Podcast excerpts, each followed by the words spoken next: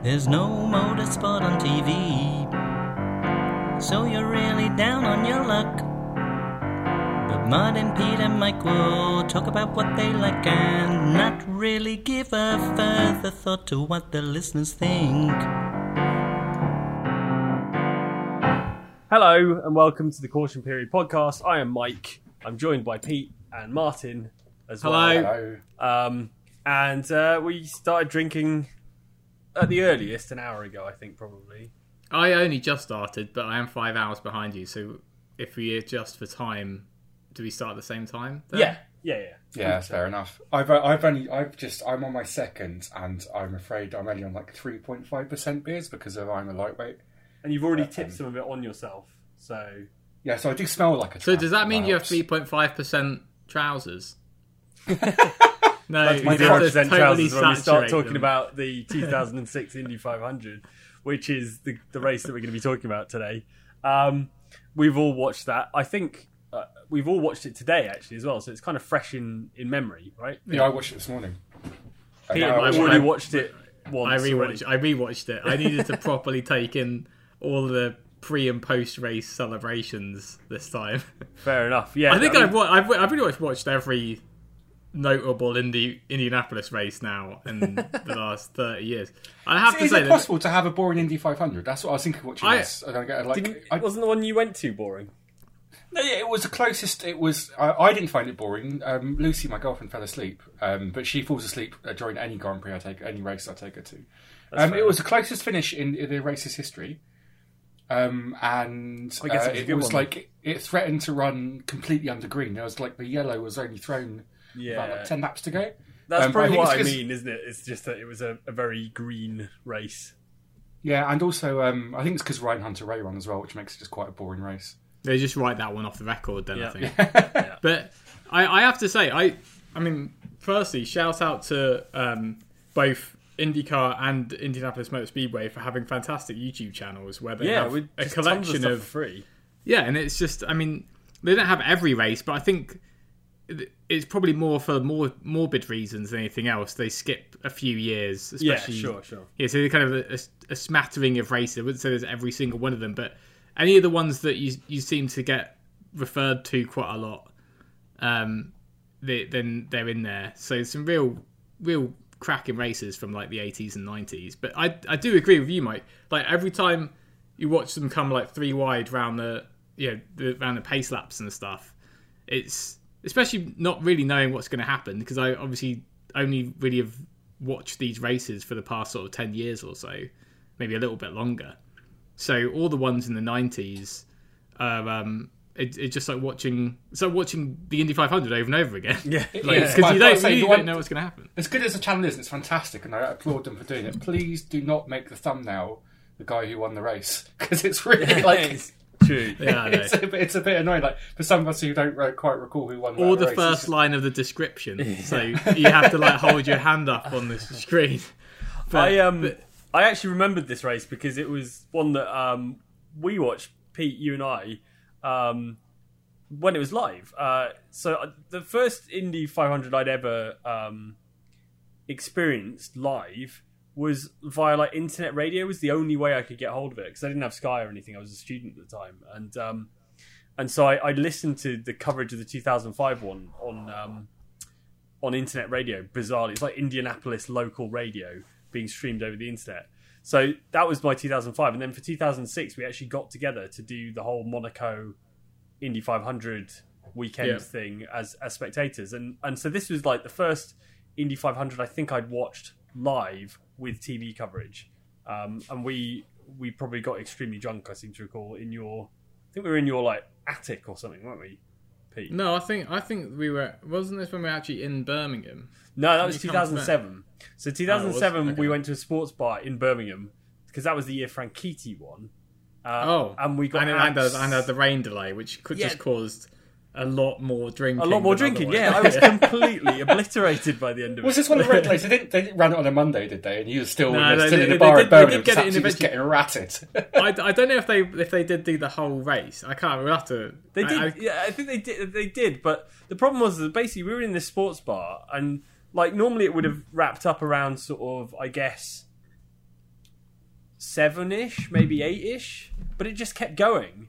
And Yeah. we had to keep like reminding them to leave it on the TVs for us. We were the only like four or five people in the entire sports bar watching this. But also, the sports bar became like a club night on a Sunday night.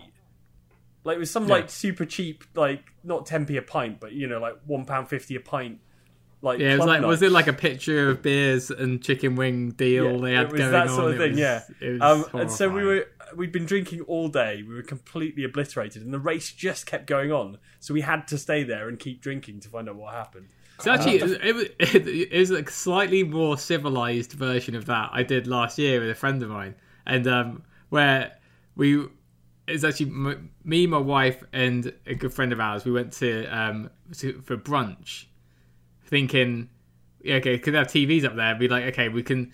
They have like bottomless cocktails for this brunch, so we thought it'd be a great idea to like plant ourselves down there about eleven because I think the, the race is normally starting like just after midday. So yeah, by the time we've had breakfast and things like that, yeah, we'd just hang around and watch the Indy 500 then, see how long we could get away with having like mimosas and stuff all afternoon. And uh, but then we didn't realize that the, the pre-race is like three hours long, so Yeah. it's the same sort of thing. We're absolutely slammed by the time the race started.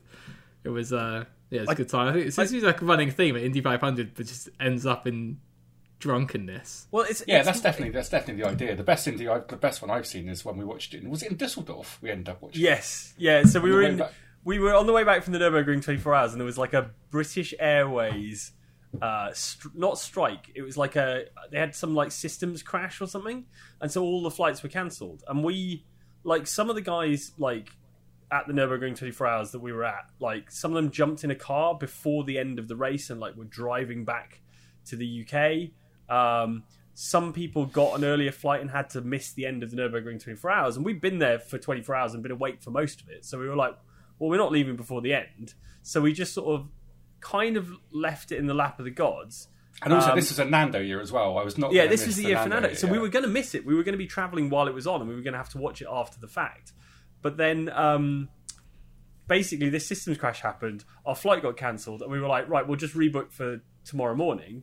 Made it to Düsseldorf. British Airways paid for our like hotel rooms that night. So and somehow I still am not entirely clear how I managed to do this, but I found a bar that was going to be showing the Indy 500 in Düsseldorf.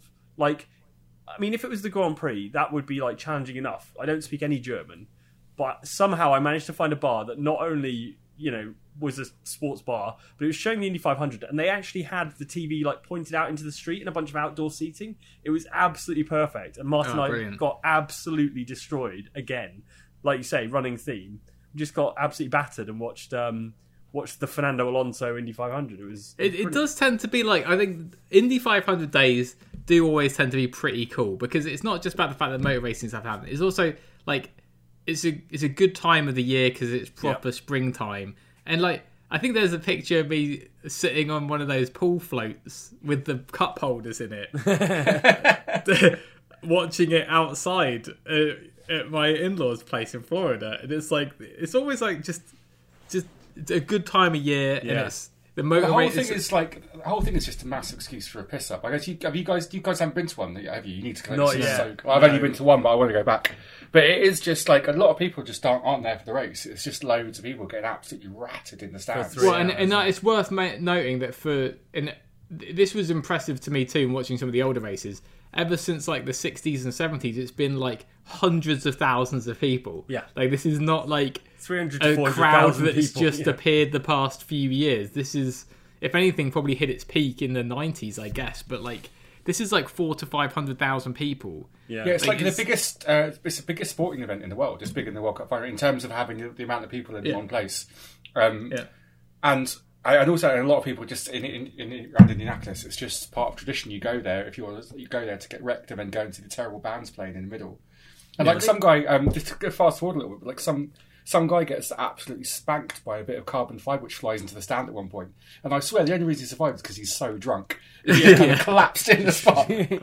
The, Yeah, when the they alcohol describe formed it- a protective barrier around him. when, when they describe his, his state, they're like they used every term they could other than drunk to describe how drunk he was. Chatting and happy, lively, yeah, lively high and joking. Yeah. making jokes, doesn't really know where he is. Um, but I was, I was going to say, um, I, I think Indy 500 Day obviously it normally coincides with Monaco. It occasionally coincides with the um, Nurburgring 24 Hours, um, and that that weekend is just like motorsport Christmas for me. Well, you're forgetting the blatant attempt to try to take limelight off it by the Coca-Cola 600, which I don't think anyone oh, yeah. watches. I've never. That's Even the people one that- The one I saw was when Carl Busch did the did both in the same day. oh, that Oh, was was amazing. Yeah, Yeah, did he flew from the NASCAR 500 race on the the- Saturday yeah. night, and then flew to Indy. No, That the, was well, nice. the Coca 600 is on the Sunday night though.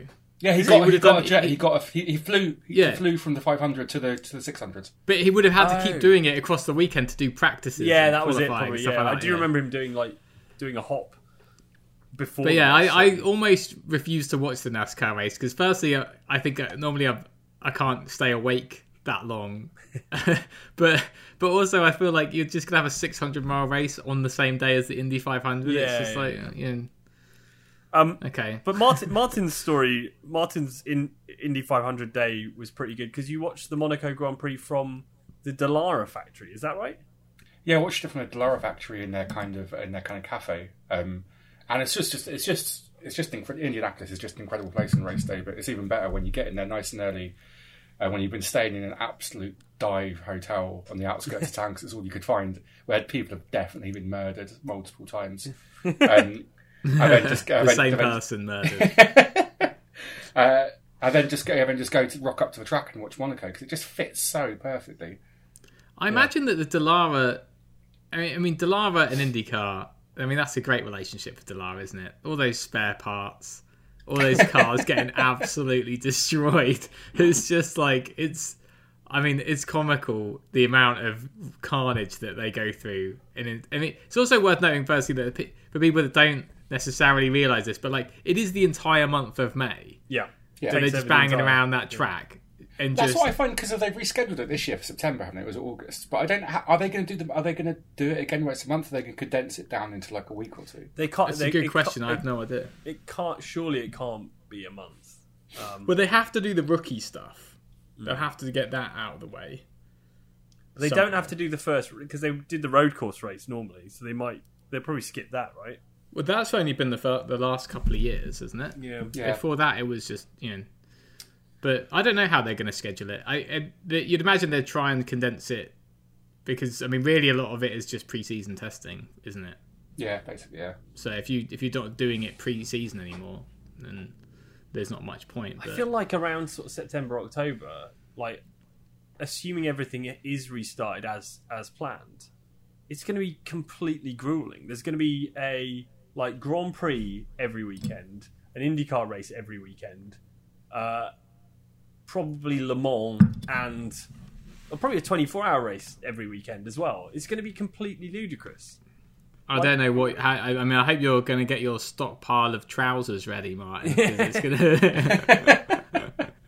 Just Every five minutes, a pair of on trousers for, will be like, catapulted into the sky above my you'll have to you'll have to buy a couple more like washing machines and tumble dryers so you keep like a good circulation going. It's gonna be, but I mean, I'm excited for it in a way, but, but I'm I'm also I don't think it's gonna happen like we think it's gonna happen because it, it's like No. the stuff we've been talking about before. It's like you know everything's postponed until it's cancelled, right? It's not going to be uncancelled. So everything, as far as I can tell, is like you know anything that's been postponed is ba- basically one small step away from being cancelled fully. And I think once, yeah, I think there was a yeah, not to skip into our news segment here, but like there was a story I read about the NASCAR schedule where tracks were having to give up their spots for like I guess there are some tracks they consider like more like the Daytonas and Talladegas, hmm. and they're taken over from like the Richmonds and the some of the other ones that are, aren't seen as as kind of Crucial. high, yeah, high is critical to their kind of campaign. So once you start seeing that happen, it's like, well, it's kind of a rough deal, isn't it? If you're on the calendar for NASCAR and you start getting chopped off. And I think there's going to be those things are going to happen in other other motorsport series as well, right? Yeah. Because you know if you start having to pick and choose which races you're going to do because you're going to fit in certain ones, then you're going to be really upsetting some venues. Because like Formula One, for example, no one's going to be wanting to be considered, even if like there's always going to be that tier approach. Yeah, yeah. And these promoters are paying money for this. So what are the chances they're going to want to pay?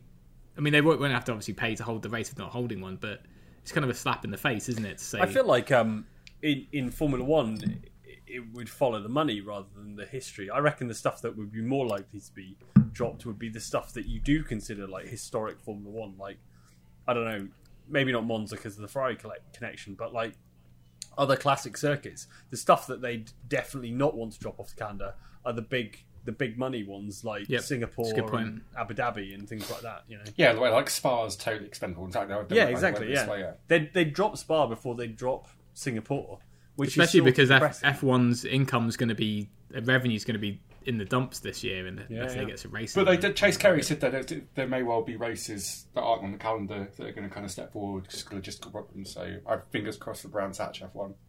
Can you imagine? Can you imagine if F1 went to Brands Hatch GP? They'll have to do a whip around for money to pay the for promotions fees, right? Because I mean, And for an that's the thing. entirely new trouser collection. because yeah, yeah, well, that'll be another couple of washing machines. But I do feel like, I mean, realistic. I mean, that sounds great in theory, right? But ultimately, though, F1 is not going to hold these races to your point, Mike, unless they're going to get revenue for it, and mm. the revenue all comes from track promoters. So these tracks that Chase Carey's talking about, yeah, you got to also hope that these tracks that aren't on calendars today are going to be like, here's however many million dollars to ho- host a race here.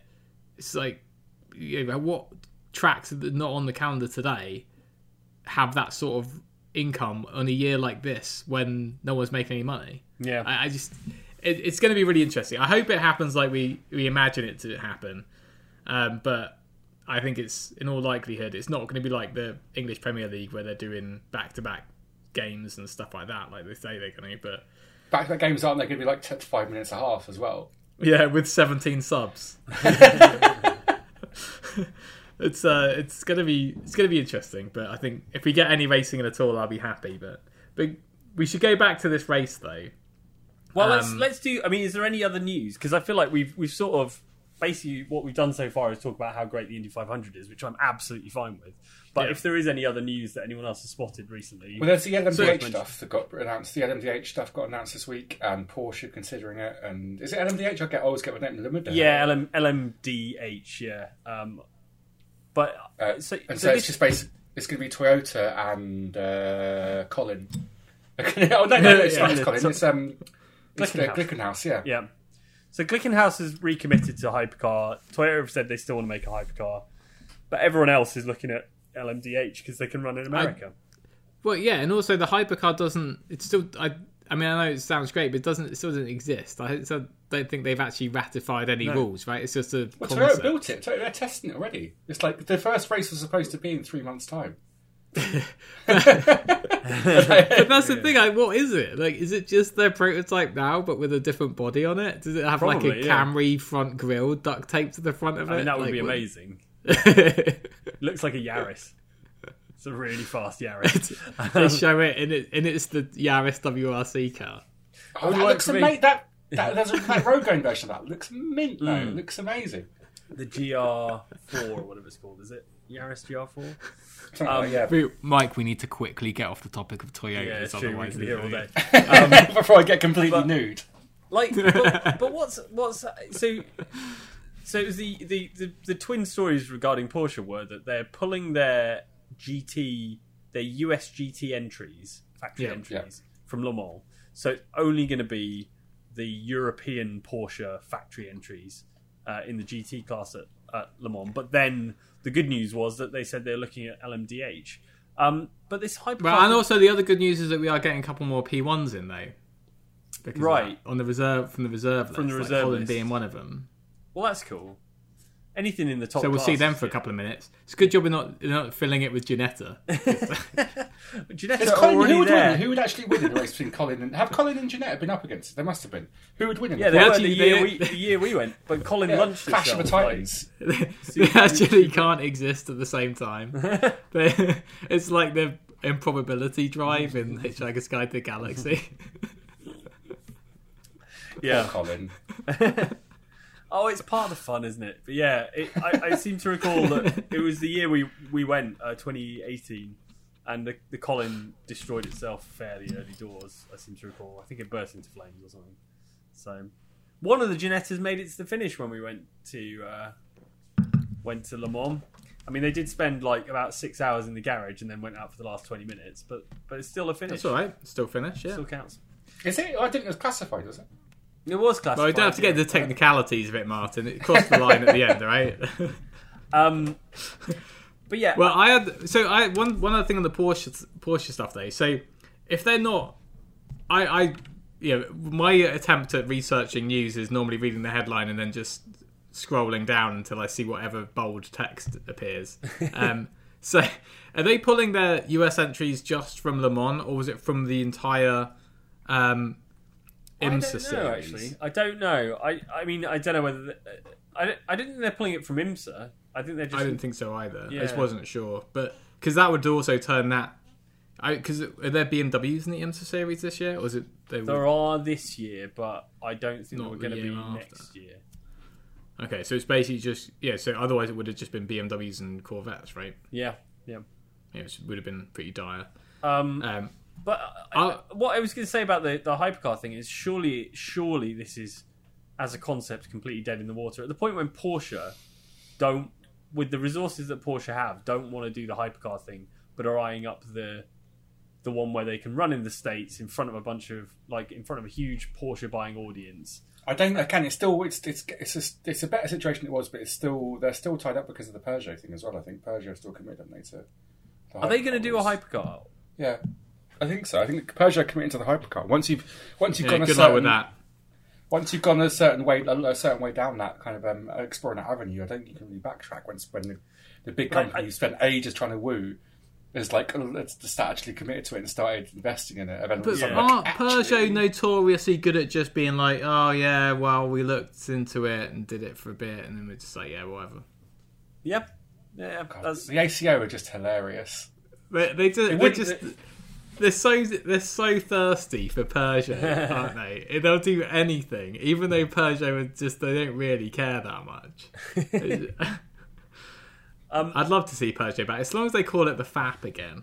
the HDI FAP. um, I I think the- Internet goes insane. I- I think the problem with it, all this stuff and the, the Porsche stuff as well, and I think Audi made an announcement recently that said they're not going to be focusing on anything other than electric and customer racing.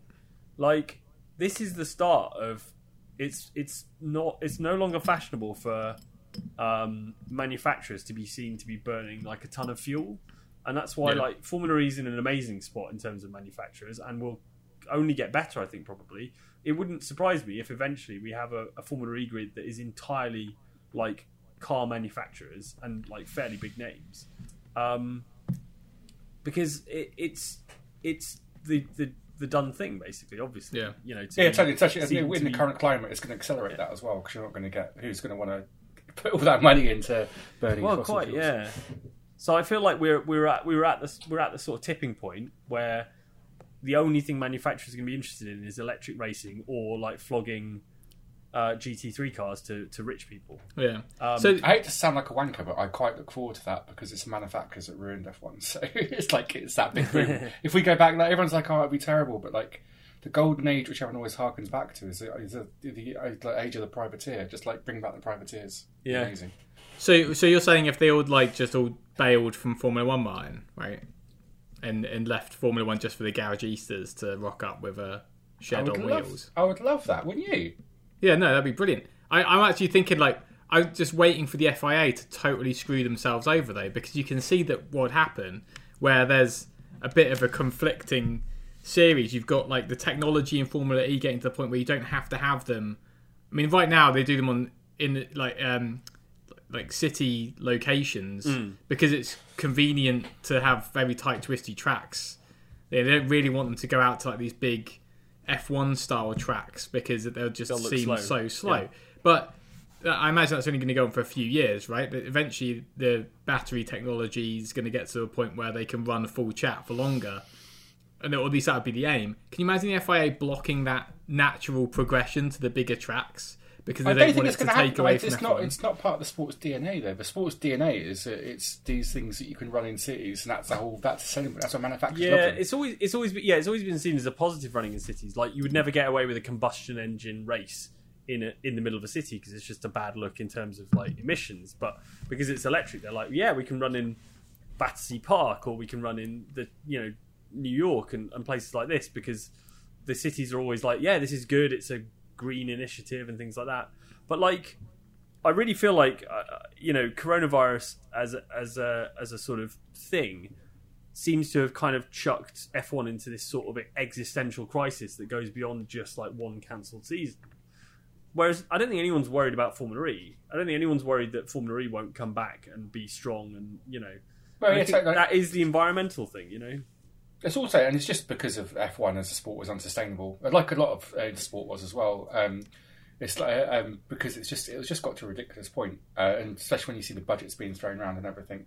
And like, I think it's Zak Brown said that he can see a few teams going under, and this is a big threat. But I think this is F1's Yeah. always been F1 exists in an existential crisis. That's part of its appeal. It's Yeah, always it's trying true. to it's always trying to devour itself at some point. That's something why I love it.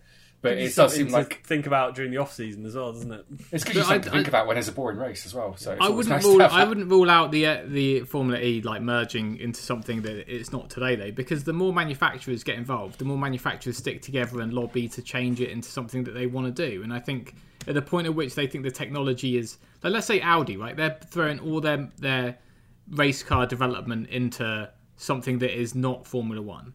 So is it within their best interest to make that racing series seem more you know, you know technolo- technologically relevant and performance wise better than Formula One to make to try to tip the scales in in the favour of Formula E in terms of being more of a high profile sport. I think they And I think- they will want to. I think manufacturers, just by their very nature, will want to be able to compete for a like material advantage. So the cars are still very similar at the moment. Obviously, there are some parts that different manufacturers can Yeah. can uh, contribute to, but like really broadly, it still like feels very much like a spec formula. Um, Yeah, totally. but uh, I think as time goes on, it, it will become a bit more like Formula One because manufacturers will be like, well, we want to be able to use our engineering ability to prove the dominance of our particular brand or whatever.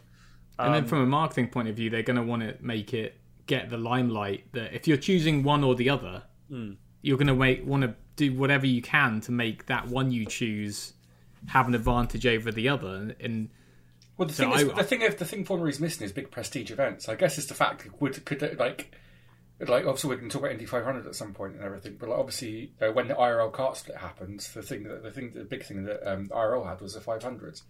Yeah, And like maybe like until when Formula E gets like a prestige event, not that it's ever going to nick Monaco or something. But there's actually there's no reason why it couldn't. I mean, they, Monaco, they go yeah. they go to Monaco, obviously, Yeah. um, and it's cool.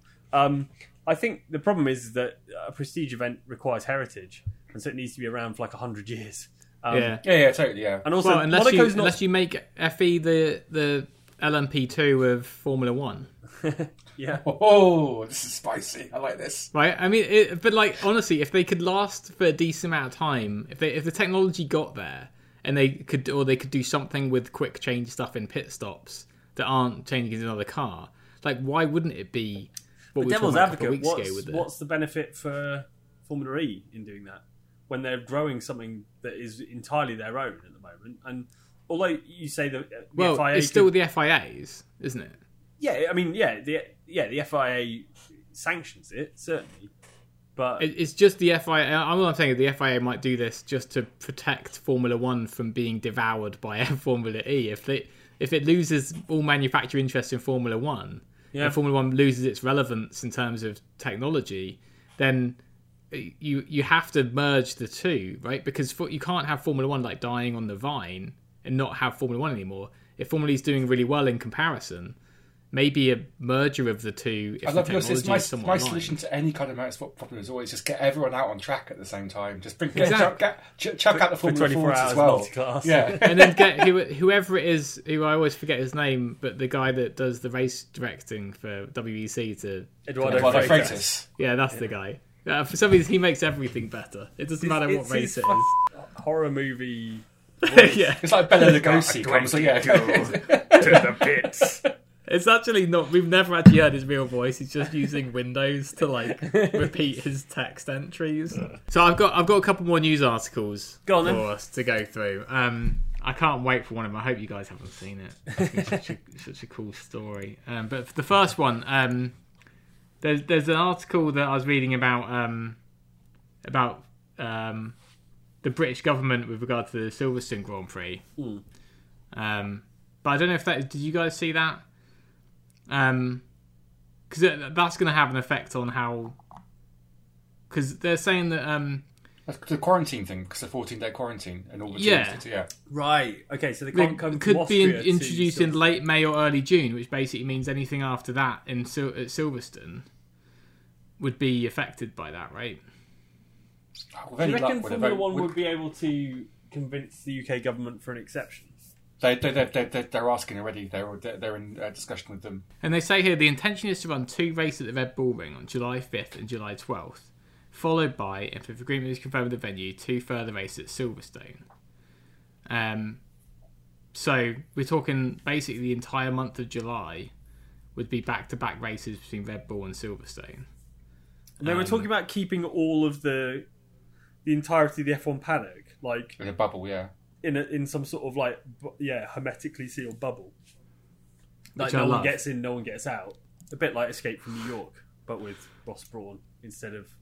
I hope it is just a big it? bubble, like a Isaac really big, inf- yeah, like a really big inflatable bubble. They if just have to people do up. get if people do end up with like someone who falls by the wayside with with some covid action do they get to replace them or do they just run with less people Run with less people, I guess. No, they just don't take part. It's happened so in um, they, so they obviously want to get the uh, Bundesliga up and running again, and then one of the teams in the second tier of it uh, had like three or four cases, so they just can't they just can't play their matches. And same Yeah. Bright Brighton are training at the moment with the hope that um, the Premier League's going to start again, and they've got their players of uh, a few of their players got COVID, um, and so they just like they just don't take part. It's like it doesn't. No one. Yeah, it's. I think it's safe to assume there will be no sport ever again. Yeah, So- I, I just don't. I, I, it just seems like, like unless they're going to start this bubble thing two weeks out and have everyone like in mandatory isolation, like supervised isolation, like what happens when they've run their two races at Austria and then someone in the paddock has symptoms? You're like, well. There goes your bubble, you know. Do you know what I mean? your, Like- bu- your bubble is now this pointless bubble now Yeah, it's now the a- bubble of disease It's now It's a, a sealed poison, yeah, poison where- bubble. You, Yeah. your So- dirty bubble you're taking around with you. uh, I just, it's like I think uh, it, a lot of this talk is because I have to talk this talk and pretend and like and, and uh, but it's just it's not going to happen. I would be No. shocked, uh, disappointed a little bit, but also excited because motor racing's coming back. But we I just don't. It's just just give up. I can't. I can't see it happening. I, I mean, I can't it just see it seems happening like again, it's just another one of those things where it's just like they're, they're talking the talk to stay relevant Yeah, totally, and make yeah. it seem like they're doing everything that they can. Mm. And The only yeah, sensible I- thing to do is just to concede that the fact there's going to be nothing until there's a vaccine. So but like, I mean, NASCAR's holding strong with this idea that they're going to do, you know, Aren't they going to Dover like next week or something? yeah, it's two, Something it's, like that. Yeah, it's, it is next weekend. With- isn't it? Yeah. with no with no spectators. But I mean, that was pretty much the case last year anyway. So Savage burn. yeah, What happens when motor racing starts? Do I have to start watching NASCAR then if that's the only motorsport that's on? no, you don't have to do that. I don't know. I'd Not watch not, about not unless you really, days. not unless you really want to. There's a lot of old races we can watch before you have to get to that level. we've when we've already watched the NASCAR races part of this. Yeah, we have actually. Yeah, we've done our NASCAR bit. Surely. I've so my um, my my other bit of news is um, can you guess which one of our um, popular Formula One superstars has been absent from esports recently well, at all ever. Uh, well, Lewis, Lewis. hasn't done any, Yeah. has he? But he plays Call of So- Duty though. So yeah, he's been doing Call of Duty, but that's yeah. But so do you know um, what he's been doing other than Call of Duty, other than sim racing on in public? I do know I, this. th- I think I know this one, but I'm not Yeah. gonna spoil it.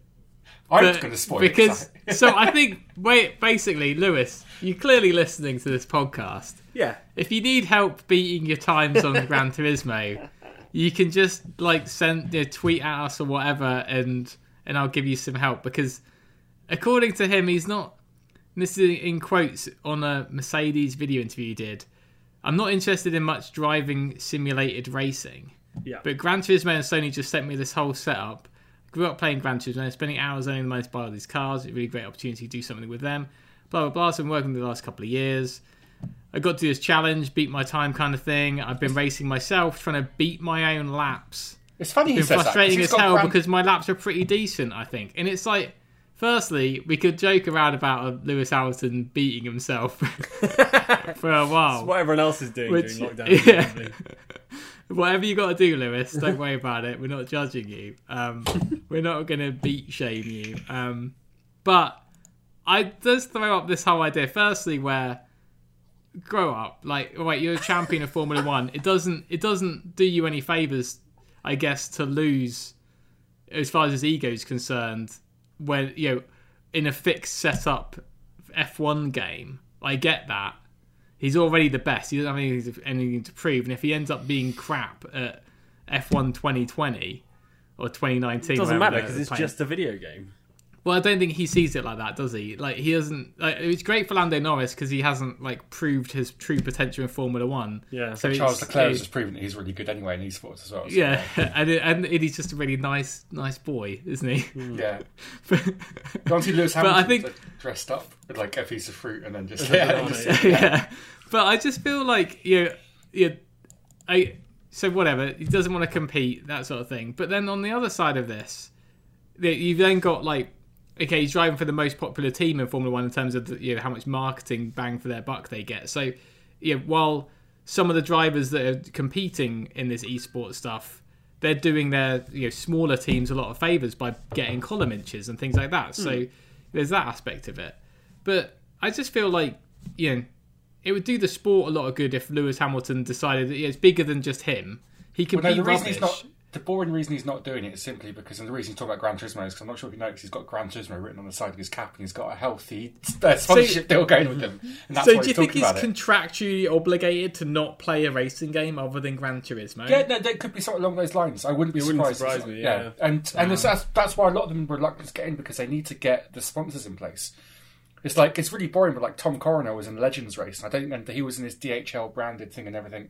Everyone's got like sponsors, like racing Yeah. sponsors when they get their Petter Solberg's car in that Legends race is covered in Monster Energy Well- sponsorship. I'm disappointed that there wasn't a Lewis Lamilton that showed up. but but, but uh, my other point here is that he's saying that um, you know it, it basically he's been doing Gran Turismo and trying to beat his times. Um, but do we know if he did it I don't himself? think he We did do those don't. times. I suspect He didn't. didn't, did he? No, I think he did. it takes too much time. It ta- there's not you, you cannot afford to have Lewis for the amount of time I it mean- takes him to dial in. Gran Turismo is nothing like driving a real car. There's not, and like to get those times, you'd have to be Yeah, but- intimate with the sim. But I've I've also like having been in a bunch of esports stuff with a bunch of real racing drivers. In the same way that they're quick out of the box in real life, they're just quick out of the box in in Sims as well.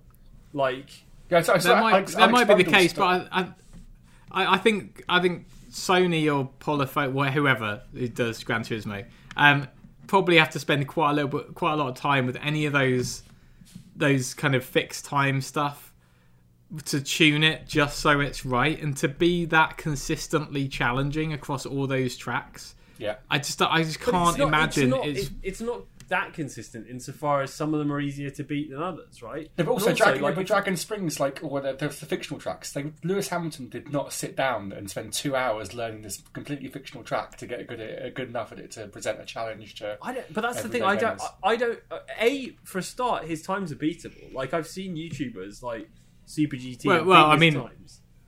Oh no, actually I golded them. I didn't beat him. Yeah, yeah. Damn it. I've seen there are, I've seen YouTubers beat his times, so it's not impossible. They're not like they're not the literal like um, absolute limit of that car's capability. Also, if you watch the ghosts, they are organic like times. They're like Yeah, no, it's just not get Lewis a bit out of shape doing them. slightly on a on a curb or something like that. You know, like they're definitely like human times. And I've I've got enough faith. Call me naive, I, but I've got enough faith that the greatest racing driver on the planet um, currently could probably sit down and bang in like about two or three laps and pretty much know the best way around each of those courses they're so adaptable. That's the thing about Formula One drivers is that they just rock up and then they immediately are like right up to the limit of what's possible, and are then like just shaving tiny amounts off.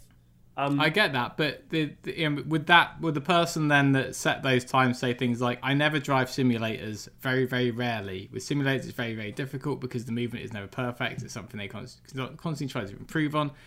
Blah blah. If you're obviously at home with a simulator, the seat doesn't move, and your mind's telling you the car's moving.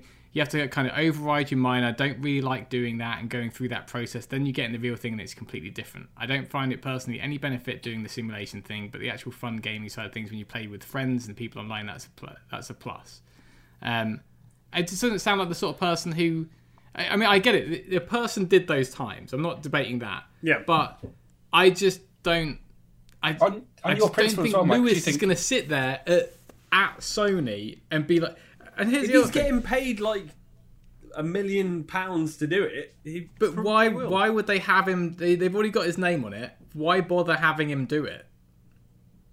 Because it's sort of the point, isn't it? And also, if he of did the do it, you, if he did do it, you would see recordings of it, and you wouldn't Like, have all just right, stick with a clear. Well, with no, you do. You do have the, the clips in of him. You do have the it clips just- of him going, "Oh, I love this car. Let's- oh, that felt great." Oh, just- the thing I love about Brands Hatch is T3. What the fuck is T3 at Brands Hatch? I love you, but what the is T3? These corners have names. Martin, Martin, He's talking about Donington. Martin. let's let's turn this around and just Yeah. say, do you think Kaz would would let it not be him? Yeah. Of course he would. If there's no other, op- if there's no other way to get through that whole marketing thing, He's such It's a just- fanatic about like the purity of the experience, and you know, like the uh, and, and making it like about you know he's, he freaking calls like Lewis Hamilton the maestro. You can't have yeah, like, but some all right, it can't be that from pure about when you have like refrigerator-based car collision sounds that sound Yeah, like exactly. just clo- It's like, yeah, closing think their every fridge now and door. then Kaz But- is, is, is a bit Mike, like, I'm sorry to burst your bubble here, but it's not Lewis Hamilton that did that. I think it I is. think if it was Lewis Hamilton, that'd be so easy to beat. By your principle that brilliant. F1 drivers can rock up and anything, I want to see Lewis Hamilton rock up to Baby Park, Mario Kart 8, and come and come and, come and take me on. if you're that good. I, I do think. I mean, I wouldn't be. I, I get what you're saying, Mike. Like these guys are very good at, at adapting their skill set, but I just don't think Lewis Hamilton's going to be interested in spending what would be quite a lot of time to set. What time would he be setting? Like, what benchmark is he aiming for? And how do I mean? What I'm, I'm saying they're consistent, they're not consistent in terms of like within like yeah, you know, half a percent in terms of difficulty at each one. However you're going to measure that, it's it's just the fact that like they're very very difficult in every single race. Like they've they've tracked, they've figured out like what's the what's the best potential lap time you could get on that car around that track. As long as they can they can get a ghost lap on there that's within two percent of that, then that will be the platinum. Five percent gold, eight percent bright, like that sort of thing. Like, and it's there's just no point having Lewis sit down there and just drill laps on to try to get that. If they could just be like, "Can we use your name? We're going to film you a couple of times. Here's a big pile of money." I like I totally understand that as a sort of cynical thing, but I also think that I I think that this is the sort of thing that would matter enough to Kaz that he he'd do it properly, and also Well, if it mattered to Like- like, then like like the refrigerator crashes and everything should matter to him. The like day night cycle stuff should matter to him, and like there's so many other I'm things sure. that It, should matter. well, I'm sure him. the day night stuff does. It's just that what they were capable of in the, when they were transitioning to PS4, and it wouldn't surprise me if day and night is back in the in the next Gran Turismo when it arrives on PS5. But what I was going to say was like you look at the Formula E thing, and like Lotterer never uses a sim, like not interested. one of the older guys, um, and he won the first of those Formula E races. And like Franchitti was in the commentary going, I was not expecting him to to know what he was doing, but they're just quick. Like I've been in, I've now been in a test server with a bunch of actual Formula E drivers, and like Alex Sims, for example. Um, it, he was Twitch streaming some of his stuff, and, and people were asking him about the in the interviews and things like that, and they were like, "So, um, you know, why are you so much slower than Max Günther um, around this?" And he's like, "Well, you know, I don't really, I don't really get on with simulators that much, and I'm always, even in the factory, I'm like slower on the sim." But he was still quick, like he was still like not far off the pace. Yeah. Yeah, to back up your point, away. as well, Alex Brundle's just got into um, sim racing as well, and he was on. He just tweeted that Yeah. he was just trying to get out, trying to get out of his rookie license, um, like some of us still are. Um, and uh, and he was like two seconds faster than anyone in in the um, in the practice sessions. He's just like he's just naturally quick, even though he'd never Yeah, played the sim yeah. before. this is and so I think that there is a degree of that, and so should it not, um, by extension, be that the far, literally one of the fastest drivers on the planet, if not the fastest driver on the planet, would probably be able to string together a pretty handy lap in any of these sims, like after not that much time. And you know, all right, there might be some circuits he's not um, been to before, but that's the thing about Formula One drivers. Okay, they can, let, can let's let's put this in a, in some other in some other way, right? So, how how much do you think it? How much time do you think it would take for um, a great driver like Hamilton or whoever else to set their times, their best times on all of those tracks? It's not going to be five minutes on each track, is it? It's a good hour or Well, so. no, actually, per, right? actually, actually no. You say that the definition of a good driver. I was reading. To, I've been reading a lot about Moss and uh, today um, with the, there's an amazing motorsport magazine tribute to him, uh, and just about general about good drivers as well. The best drivers can just go out and then within three or four laps be on the be on near the ultimate pace. Yeah. and that's what Yeah, that's in- what, that's in a- makes in a real. So he- car. it wouldn't take him that In- long. Yeah, but in a real car, car. Yeah, yeah, yeah. Of course, yeah. yeah, I think it's a bit different when you do when your bum's not skidding I along the I ground. Don't, I don't know that it. I mean, like I Kaz, think- Kaz, was, Kaz was there with Kaz was there with his hands on his bum, giving him the feel. That's what, that's, that's what Kaz did. Individually Yeah, Kaz was each underneath him. Both, yeah, just touching his is, buttocks, giving him the bum how feel. how many hours slash days is it going to take for Lewis to? How much of a, a working days. time? two a days. day? Two days. Two days. All right. How much does it cost for Lewis Hamilton's time for two days? If you're if you're buying his time, Hundreds of thousands, if not like a million. How much? Uh, how much of Gran Turismo are going to be paying him? Whatever Well, they it's just- want. Like Kaz is on the board, right? Like he can do what he wants. No, I don't know. I mean, I know, but like, I mean, you still have to justify that. Exp- how much money did that DLC really make? Lewis did it just to get closer to me. I think that's the only reason he did. He just realised Yeah. he's this, this kid has been trying to get in touch with since we used to race together. He's like he's he writes about This video is the games. only so I need to I need to- yeah, this is the only way to get to him. It's like Lewis, mate, just give him a Also, call. then have all this footage of him actually doing it. The footage of him driving the cars. He's got a camera on the other side of the wheel looking straight at him. He's like, "Oh, I love this." And then it shows his feet, and he's wearing like some massive chonky ass shoes. And you're like, "This is that." He would. They'd actually, if he did it, would have proof. I know they have to stick by their like contractual obligations and like they they they'll always say he did those times and we'll never really know. But I'm sorry, Mike, you didn't do it. We'll have to agree I to ju- disagree, and we'll have to move on to our actual the subject of this podcast. All right, we should probably talk about this race that we uh, have all been watching because we will Yes. all have spent three and a half hours watching this entire thing. So should, did you guys take notes? Because I did. I feel like You I'm- always I'm- do this. You're such a spod. I did not take notes. I just watched it and enjoyed it. I'm not like, oh my god, Pete, you just shame Look, us. All right, look, but when you Do you, watch, did you, do you write a script for this thing? I swear, because you're reading the script. You write, you script your entire thing. Don't you? yeah, it is. I've planned it all. It's fine. Even Pete needs to take notes because otherwise he just gets confused about which race it is he's talking about because he's watched eight different races that day. More important So, than the but- race, though. is- Sorry, go on, sorry, go on, Pete. Well, I was just going to say before we get into this, I do want to. Um, I know that they this probably would never get back to them, but um, you might have noticed there was a, the pit lane reporter Jack Arute. Mm-hmm. So the Arute family owns Stafford Motor Speedway. Really? So I, you know, I you know, don't know Jack Arute well, but I've talked to him a few times.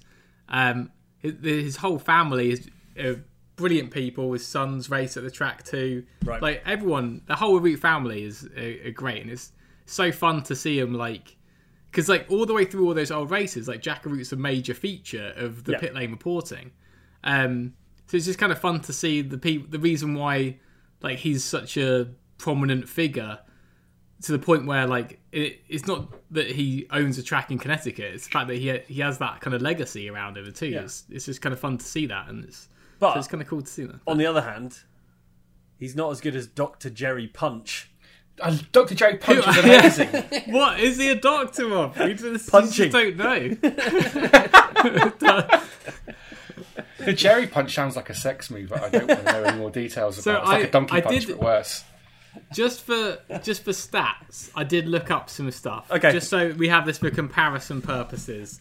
Um, uh, that era of IndyCar weighs 680 kilos and has about 650 uh, bhp. Okay. Um, F1 of the same era were 100 kilos lighter, which doesn't sound like that much. But when you think about the percentage of the car, that's quite a lot. And I don't know if that 680 kilos in IndyCar was with, with or without the driver. So it might be without the driver on top, and which in some cases is a lot. um, They look. I mean, those the- Indy cars look heavier than a Formula One car. and they and they have to be to do the things they do and the accidents they have and be that structurally sound. Um, yeah, they do need to be heavier. And there's yeah, it'd be crazy for them to be lighter because it's not a space race. There's it's a spec series, etc. But yeah, F1's 100 kilos lighter. And normally about 100 to 150 more horsepower, depending on which engine and which in what part of the year. So if you put those two things together, um, the performance difference between the two cars is about the same as F1 to a GP2 car. GP2 Okay. cars about the same weight and about the same amount of horsepower as this IndyCar, also made by Dallara. Weird that. I Yeah. don't think there was any shared parts bouncing around between those two, but Bit of money Um, saving. I think there was also another chassis in 2006 too, but the Was Dallara there? was the one. I, I might have been that era. I can't remember. I thought there was a Panther or something. That was um, 2000. they Panther was Maybe before that. I think the Panther because Was it the before Panther that? was Yeah. before that. Yeah. So has it been single chassis for I think quite so. some time then, right? I remember the remember the old IRL games. Yeah, They- yeah. Back Uh, in those days, they had two chassis. There was a, I think it was a Lola or, or Dallara and a and the Panther or G Force or something like that. I can't remember. Wasn't there a team called Panther though, as well? Is that right? Uh, There's Sam Hornish, because I, I, all I know is because Sam Hornish drove the Panther. I'd like my my recollection. I didn't get into the 500 until you got me into it, Mike, and so my recollection of this era is just really vague. Even more so when it comes to kind of IRL uh, and Champ Car stuff, because I sided towards Champ Car because that's all the guys I knew were. And Sam Hornish Jr. was just like, I always forget about Sam Hornish Jr. because he's just like yeah, this me weird- too. Um, he's just such a weird kind of imposter from the IRL thing. I think that's. I, I mean, we're going to spoil the we're going to spoil the result anyway. Wait, but before before we go too much further, I do want to just say that my point there is that you know, it's a good comparison to make to other spec, spec series because Sure. IndyCar is the fastest race you're going to see across pretty much any motorsport. But it's not necessarily down to the power of the car or the design of the car, like inherently being quicker. It's just the fact that they run so trimmed out aero wise that mm-hmm. an F1 car with no aero on it to speak of, just enough to stay on the ground, would likely be eh, be able to do those speeds. Oh, I and- see what you I tell you, like if you took Yeah. if you took all the wing off a Sports 2000 car and put it around the 500, it'd run a two two thirty lap. but I think also the interesting thing too is that IndyCar have done a really good job of actually keeping the speeds down, right? Because when they resurfaced it back in like the 80s or something, I mean, I think they resurfaced it since then, but it went from a quite a coarse surface to now what is quite a grippy uh, surface. Um, they the speeds jumped up. I think through the 80s, it went from like a qualifying time of like around 200 to jumping up to like 220, 230 which is a huge step up in speed in a short period of time. Yeah, yeah. it's but it's really stayed around that period. So um, at the same time, I'm not trying to dunk on IndyCar for having you know boat anchor cars. They're not saying that at all. It's the fact that they must be looking at it kind of like Le Mans does. They want a target lap time and they want to try and keep it there because otherwise, you know, you can't.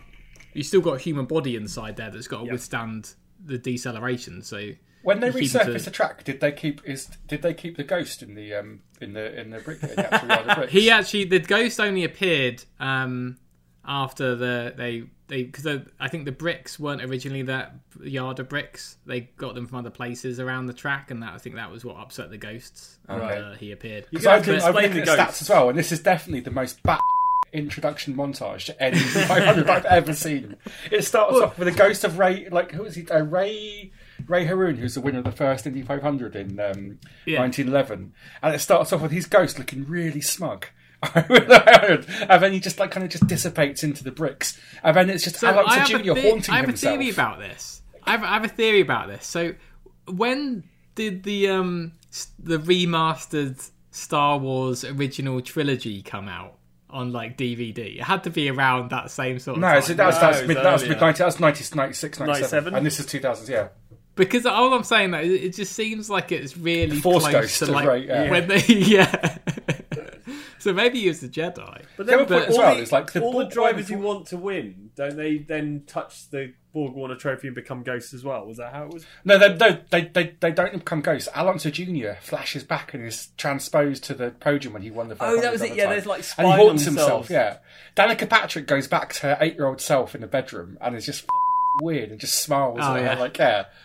Oh my god, it's too oh, much. that was bad. But there's there's um the other thing I, I wanted to note too is that but they changed the track configuration at one point. Uh, Remember, remember I showed you the clip um of was it like the 82 Indy 500 where um Danny Sullivan does the spin and win? Yeah, I'm yeah, sure yeah. people can find. But back in those days, there was there was actually a tr- proper apron, so you could go down onto the apron, and it was over a car width wide. It had no banking on it, and it was mad that you're doing, you know, uh, but even those days, like you know, 190 miles an hour into the corner, and you'd be like, I'm just going to send it onto the apron. F- it. And ride Like, it out, yeah. Yeah, it's just absolutely insane. And after that, that's when they pushed the grass all the way up, basically to the banking. I think to try and stop that a bit. But um, yeah, so although that's pretty, I didn't know that before. I always thought it was always that grass verge right up to the track. Um, but I guess you've got to try and protect the drivers from themselves at some point, haven't you? Um, Otherwise, they just use every bit of asphalt they can find. I um just we sort of mentioned this earlier, and it, it pertains to the to the intro bit. But um, I really feel like of all the races we've watched so far, this is the one where it actually felt a bit like an event. It's something to do with the, the sort of pageantry of the Indy 500 and watching that's- that that- entire pre-show. They sing that Indiana set- song at the beginning. Well, that's Yeah. because the thing I remember about when I went to go and, I went to go and see the 500 in 2014. That was Jim Nabors' last ever performance of uh, uh, in Sweet Home Indiana, and I that's that's what I love. Like I love the race and everything Yeah. itself, but what I love about the 500 more than anything, it's like those moments of pageantry which are amazing. It's the same with the um with Le Mans. What's the song they play from 2000? No, I was going to say from 2001 shows how like how useless my knowledge of classical music is. But when the when the race starts at Le Mans and they play the, the, the uh, Strauss of Planets, um, Right. and it's such a it's it's such a like a goosebumps moment. And Indy 500's got that, but it lasts for an hour beforehand. Yeah. You've got Jim Nabors, you've got Colin Powell doing a speech or something. You've got Lance Armstrong. Everyone in this race is cancelled. You've got. Staind. Like, Staind, Staind. Who the fuck is Staind?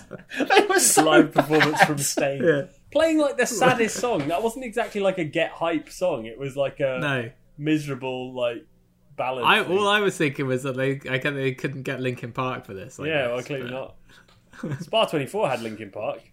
They had a car Yeah. with Linkin Park sponsorship. Oh yeah, I remember that. Um, but yeah, I, I just it felt like a, it felt more like race day to me than than any of the stuff we watched so far.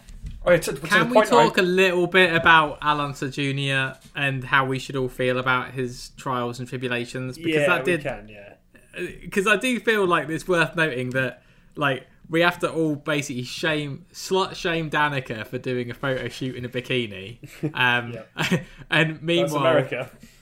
meanwhile, mate, we should all feel sorry for Al Unser Jr. getting pissed and beating up his wife. Is Yeah. that what we have to do? That, that just- seemed to be the takeaway from the. From the it's like I couldn't believe it. It's like why are you making Danica be like this was before I got married and I was still yeah, I didn't have a boyfriend. It's like and, you know, it's like, I what- wouldn't do it what's- now, and all this stuff. It's like, Uh, that made me feel that made me feel really bad for her. Like someone must have told her like, can you imagine that conversation someone must have had with her? Say, look, yeah, the the the people that watch IndyCar like the optics of you doing the photo shoot. You know, you kind of you need to make it seem like you're a bit more kind of like a you know down to earth like Kind of- girl next door type thing. Yeah, and yeah, and it's just like, oh, I can't. I, couldn't believe it. That's really bad. Also, I'd forgotten that. Like, I mean, obviously it makes sense, but like, she's like 24. Like, can you imagine just being 24 and having to deal with like the level of fame she sort of had overnight? Um, she'd been set up for. She'd been on that path for a long time. Because I, I, Danica Patrick, I remember from I uh, watched her. She did the Formula Ford Festival in uh, yeah, you will have seen her. We've been in the late nineties, and she was she was the next big thing then, and she was Yeah. f***ing dreadful that race. She um, got black flags because she took someone out coming out of, coming out of Druids. Um, and I just remember, I, yeah, that was my last impression of her. So when all the hype started again around, I guess 05 when she would led the uh, led the five hundreds, I was like, what? I don't understand the hype around her because I didn't. Uh, but then yeah, but she she had she was great. She did have talent. She Is, led is there the- she is there a the theme, is there a theme here though with that Martin and female racing car drivers? What do you think of Katherine Legge? No, that's different, right? Because I used to race against and I was, and I just, Why I just get, I get bitter because wanna there's, uh, they're like, Catholic, like I used to race against a lot of really good drivers. Some of them were in the, so Dan Wheldon's one of them in this race. Obviously, is fantastic. There were two drivers I raced against who I thought I was as good as, and uh, I hope they never listen to this because they'll probably have like empirical proof that I was at least three seconds lap slower than both of them. But Danny Watts and Katherine Legge were both people who like I was on their level, and I was like, and so I just get that resentment when I see them and their success and their careers, thinking, ah, that could have been me. You could have been in the Delta you- wing at the Daytona. Yeah, you really want to drive the Delta Wing? Yeah, who doesn't? That would have been the best. do That would have been the peak. I'd have loved that. Um, I, I They couldn't admit, make I, I, I they couldn't a- make a lower half of a fire suit strong enough. Um, it's the right shape though, the Delta wing, to conceal your shape. That's the reason they made it that to shape. Just keep you'd have to keep have a- rod on it and hidden You'd have to have another nose nose cone. um, But I- I, do think though it, it is. I, I do want to say like I, I have a hard time like. I get. I appreciate the fact that like Danica probably had ups and downs, you know, to get to the where she got in her career. But I I find it impossible to really say whether or not I think she's a good driver or not because, I mean, in the few years she had in IndyCar, she was. I mean, that's quite a mixed field in terms of skill set, but she seemed pretty good. She led the 500 on she- her debut there. That's that's that was yeah, really to know, she surely. led the 500 on her debut, and um, Yeah, but she so did at Marco Andretti. Fair point. I mean, I think my his dad, only because his dad pushed him. I love the the Marco Mario th- uh, Michael thing. So lovely. He's because they run together for the entire race. Like Marco and Michael Andretti both run They're together like in this race. It's the first. for it, aren't? Yeah, it's the first time a father and son have ever raced together at the Indy 500s, and the It wasn't entire the first, time, no, Michael It wasn't the first time because Mario and Michael had done it. had yeah, that. and I think haven't didn't didn't the um the Oh, the commentary team said that.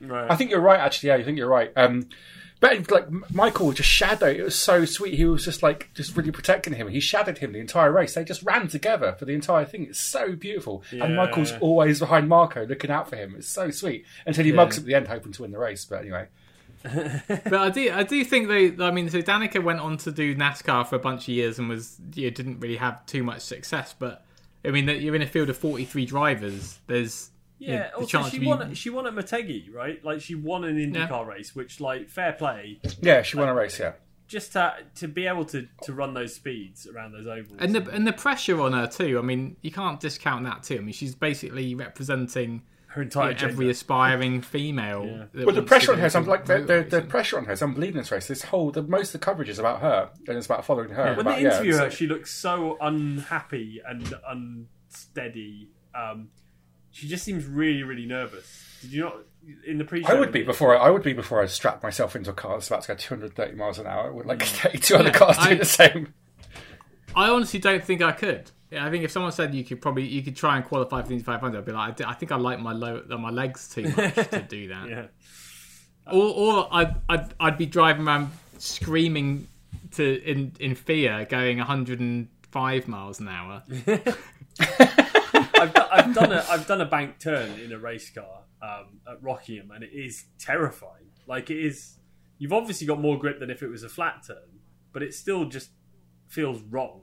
Basically, There was a kart track, there's an indoor kart track in um, South London somewhere that shut down about 20 years ago that had a bank turn. That's my experience of it. It's very difficult. I mean, if anyone should talk about bank turns, it should be me. Yeah, so, true. no, no, you've got no, no, no, no. Moving on. They're rubbish. All right. So, um, but yeah, no, I think um, yeah, my, my closing argument on Danica is I still I feel I feel bad for her on a num- number of levels, and I still don't I don't want to say she's better than I think she is because I don't want to I don't know, and I don't think she's bad. I, I don't know. It's just one of those things. I, I, I wish she had more success. Is Oh yeah, totally. Yeah, yeah. She, uh, yeah, she, had, Um, yeah, she had so much pressure. Because I think she I think she deserved it for for Yeah. doing what she was trying to do. But Um, what I will and I think say, at the same time, a big shout out goes to like some of the incredible female race car drivers that don't get enough press, like Christina Nielsen, who's Yeah. like, you know, uh, you know, not even an argument in there. Like she's a phenomenal GT driver. Like she's got multiple IMSA championships under her belt. I always thought uh, Like- Di Silvestro was really, really good. Like, yeah, she's a, Yeah, she was amazing, awesome yeah. Never really got the breaks, but um, I mean the breaks as in the career breaks, not as in she never really understood how to brake a car. Like, yeah. I feel like that's a fundamental that they should. No, have she was quite good at that. Yeah, I think she knew how to Um, bricks but no, d- yeah, Simone Di Di Silvestro was was amazing. Um, but yeah, I think Danica. What I will say about Danica Patrick is that I think she was in the right place in oval racing. She never really uh, performed particularly well on like uh, road courses or street circuits. Mm-hmm. So like, I think oval racing was her thing, but she was good at it. You know, like you don't. I think she don't- should have stayed in IndyCar. I think moving to NASCAR was, you know, I mean, that was really kind of like out of the frying pan into the fire. A lot of people. Sort of Sam Hornish Jr. made the. Sam Hornish Jr. made the same mistake. He went after. He went to in NASCAR after this, and then never got higher than like twenty Oh, six. he had a shocking time, didn't he? Yeah. Yeah. But for Danica Patrick, like presumably, it's just if you're able to, if you're enough of a, a, a sort of personality and a face that you can command big sponsorship deals, the sponsorship dollars are always going to be bigger in NASCAR because the audience is bigger. Yeah. So like, Yeah, that makes sense, I don't yeah. think she went there because she wanted to drive like two ton NASCARs around with no aero. I think she did it because that's where the money was there to be made, and and like you say, probably if she stayed in IndyCar, she probably would have continued to have really really good results. Um, Yeah. and might have won a few more, but um, And I think it, it would have, like, selfishly, being more of a sports car fan than I am a NASCAR fan, I'd like to have. I think, like, there's more crossover to IMSA and therefore other sports car and Le Mans stuff in IndyCar than there is in NASCAR. So, like, Yeah.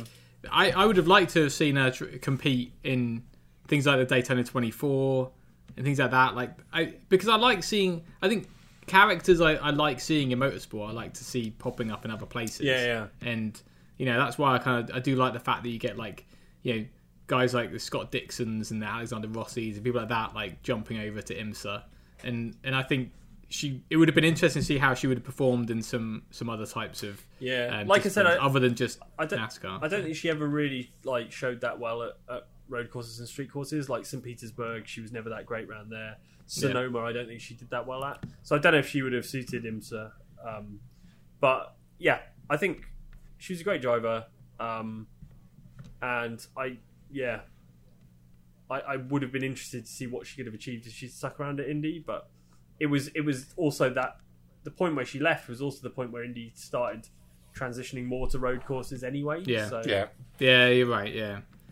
Uh, Okay, if if we're talking about people that we don't know whether they're that good or not, can we switch to someone who we do know is very good, who is not in this race, but his son was Arie Luyendyk, Oh yeah. who I didn't realise until looking up on a lot of this stuff and watching a few more races. But Arie Luyendyk was an absolute legend. yeah, he was. I, I- as well I- me that I knew the, the name. first- the first Yeah. 500 I remember like watching and having a kind of knowledge of was the um when he won in a Domino's pizza car. Was that 93 or 92, 93? That beautiful. yeah, uh, it would have been around. Would have that, been yeah, around yeah. that era because that would have been the Mansell era, right?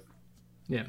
Yeah, But I mean, he like I, I've seen a few races with him in it, and it, and it's you know, it's like a duck to water. When you would have thought like his step up into motorsport would not have been on ovals and things like that, right? It would have been quite a difficult transition to ovals, and then be that. I would, I'm I'm not going to say dominant, but like an ev, like ever present in his career at the front at Indy 500 is phenomenal. Yeah, he was. So, he's a he's like really like beloved within kind of IndyCar circles, um, and I, I I think it's just watching the driver parade and, and things. Obviously, it's a very like US centric and, and kind of to a degree South American centric, like Brazilian centric grid. Yeah, But um, it was cool knowing that like Wheldon was there representing, I guess England, but Britain. And He had the full like he had the full mid Atlantic accent by that point though. Oh, Like, his accent was yeah. all over the shop. Yeah, yeah. Um, but like Franchitti's over there as well, and, and like, but it, it's it's almost.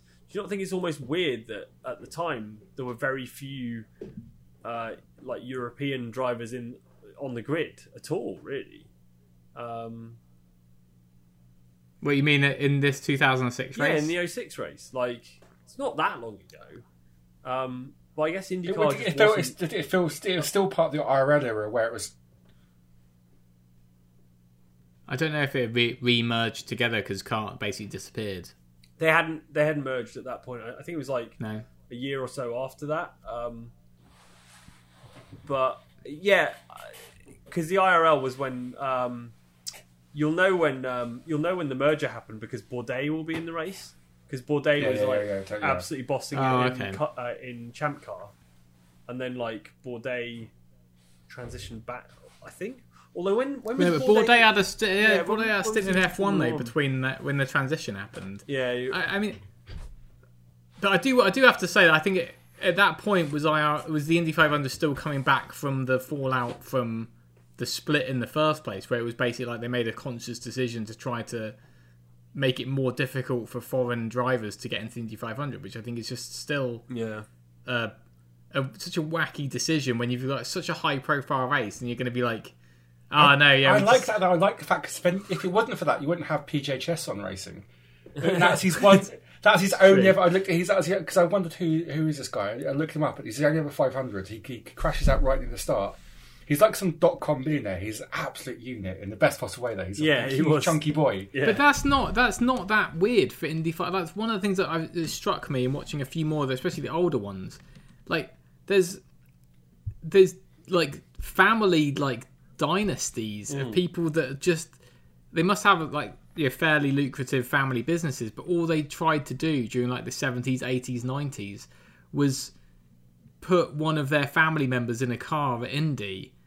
And there's no, I mean, some of them have like there's like the there's a few. I mean, other than the Andretti's, there's I can't remember one of them, but one of the others like the Bettenhausens or something like that. They're a very famous Indy family, and they've all got horrific injuries as a result of like racing in general, Just having a or crashing uh, Indy, and it's and they've done like 15 entries over the years. Like I think uh, the Bettenhausen family probably has done about 30 entries in total across like the father and the two sons, and it, I think it's because like part of that pageantry is is kind of like the Olympics, isn't it? It's like you don't have to be a qualified entry Mm. in terms of like like tenured skill set to get in.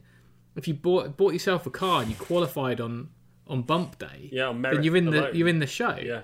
and it's it doesn't matter if you race in Formula One or some other or like the Formula Atlantic series or anywhere else or nowhere. It doesn't matter. You're still in the race. Yeah, you you're be just you as eligible as Fernando anyone Alonso and not qualify. And and Yeah. uh, like yeah, exactly. And it, but the thing is, it does show that like, should that be allowed? Like, consider, uh, would you? I mean, I mean, it, it's brilliant and it's amazing. Well, they complain about it as well because I think it's something I forget when because they come under a lot of traffic and they're saying we're lapping the same people every four laps. There's a lot of people who shouldn't, and there's like there's a big speed disparity as well. Like I think, but like there's like a four mile an hour like spread between the top ten or something, which to, to me seems crazy. Um, and I, I, I, even even more when you go to the back of the field, and you, like you need those. No chance. You need, you need those amateurs. No, I know, it's- I- that's a, that's what the heart of the sport is. PJ and Chesson is that's what the the Indy thing, I- 500 is about. But that's the thing. It's it's it's that Olympic approach I'm, to count, it, isn't I'm it? counting down the minutes until Martin mentions the Formula Ford Festival and how the Indy 500 is basically just the Formula Ford Festival, but it on an oval.